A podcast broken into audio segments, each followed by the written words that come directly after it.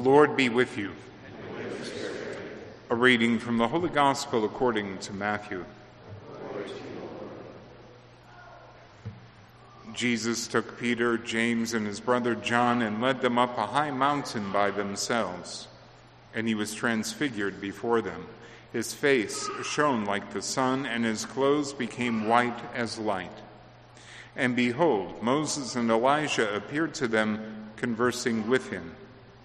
Then Peter said to Jesus in reply, Lord, it is good that we are here.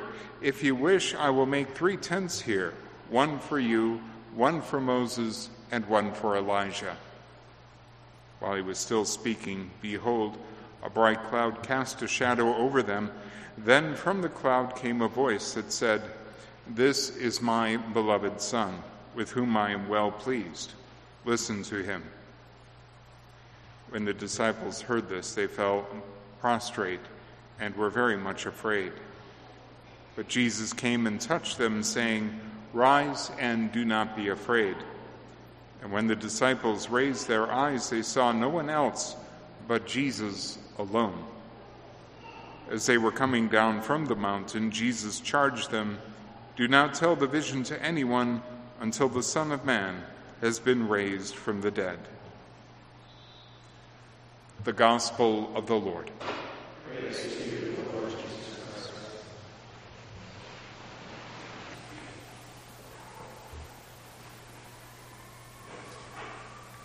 I have a favorite commandment of the ten honor your father and mother. And here's the reason why it's my favorite.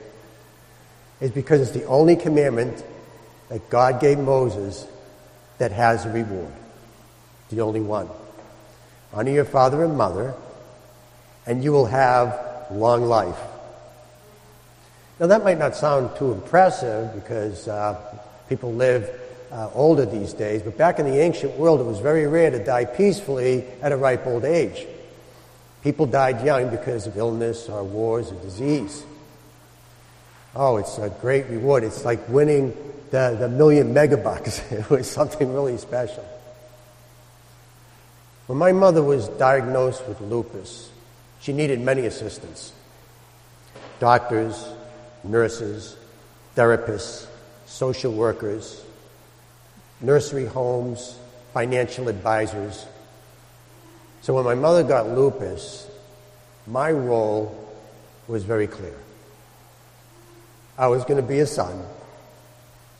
I wasn't going to be her doctor. I'm not going to be her therapist. I'm not going to be giving her advice on what to do with the money or where to go or what to do.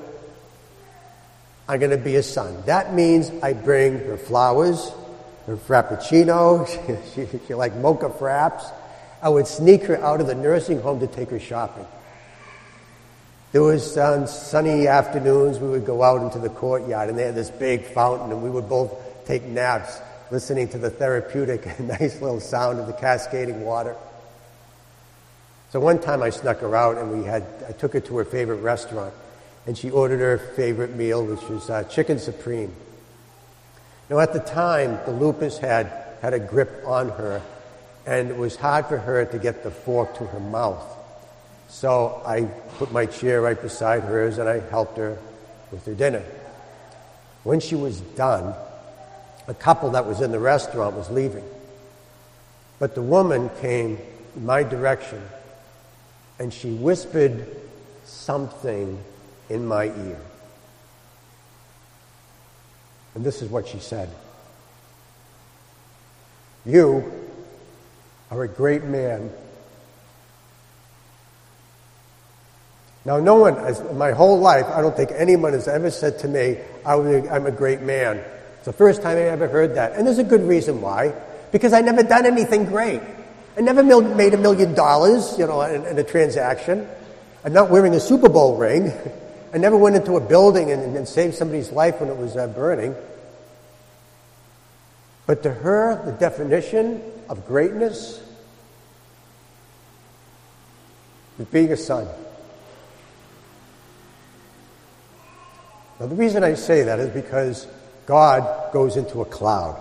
and then he, the cloud now hovers over the mountain. Now we've seen this done many, many times in the Old Testament when God go, enters a cloud and then hovers over the mountain because that's a sign that God is going to make an announcement, that God the Father has something very, very important to say. So everybody wants to listen when God is in the cloud hovering over the mountain. And this is what he says in the gospel today when he does it. He defines greatness. This is my beloved Son. That's it. That's what I want. I want to, be, I want to hear those words. I want that to be me. I'm not God's judge. I'm not God's advisor. I want to be his son. I don't want to be like Peter who says, Oh, you can't go to Jerusalem because you'll die there.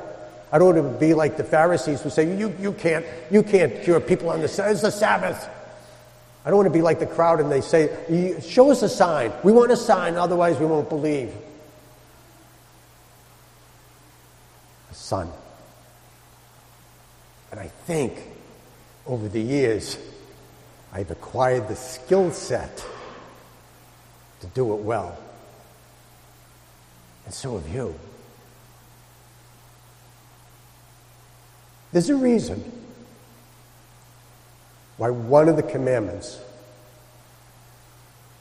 has a reward.